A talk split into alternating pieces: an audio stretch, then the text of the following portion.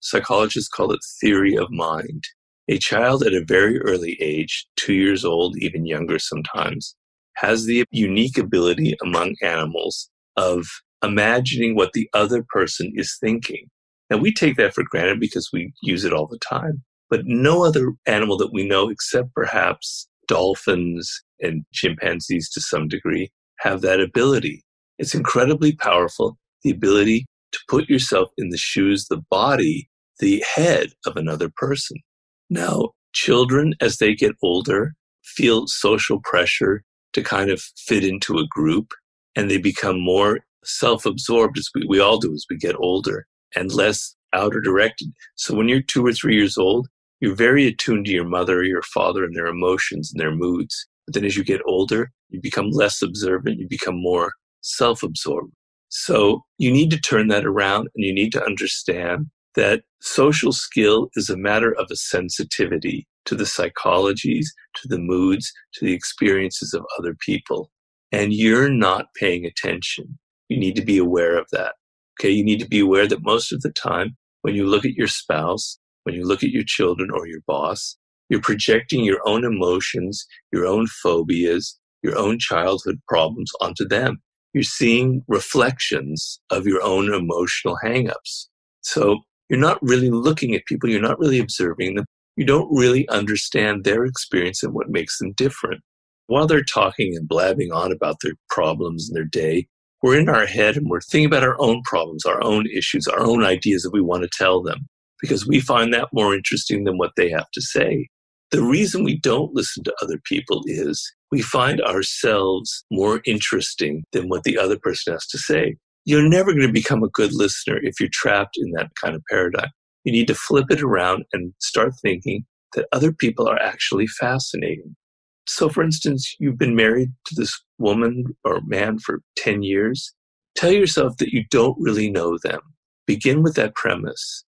Your goal is to find out something new that you never understood or saw in them before, to start paying attention to their nonverbal communication. It's the fine level of your attention, how you're attuned to the look in their eye, to the tone in their voice, to when they get excited by certain subjects. Get them to talk about their childhood.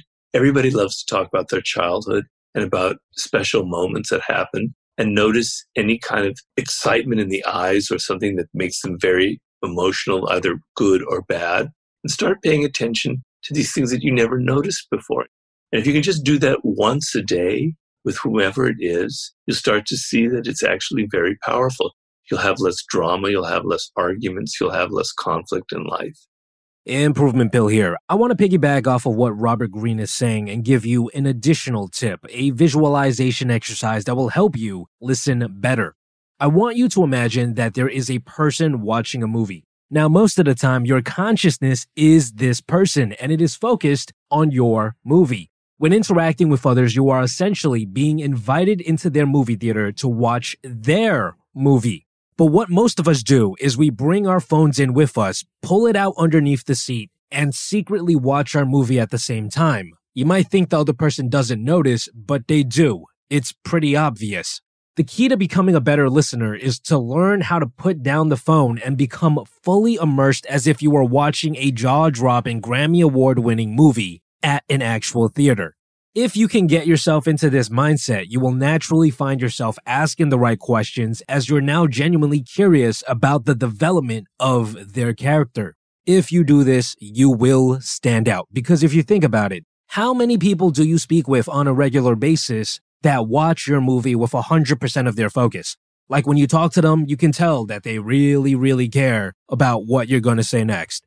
Usually, the only people who do this are your family, best friends, and loved ones, so it's actually very rare, which means if you listen to people like you're watching a movie, you will become extremely memorable. People will want to come back and interact with you again because they know that when they do, they will feel as if they matter. They will feel as if their movie is actually worth watching.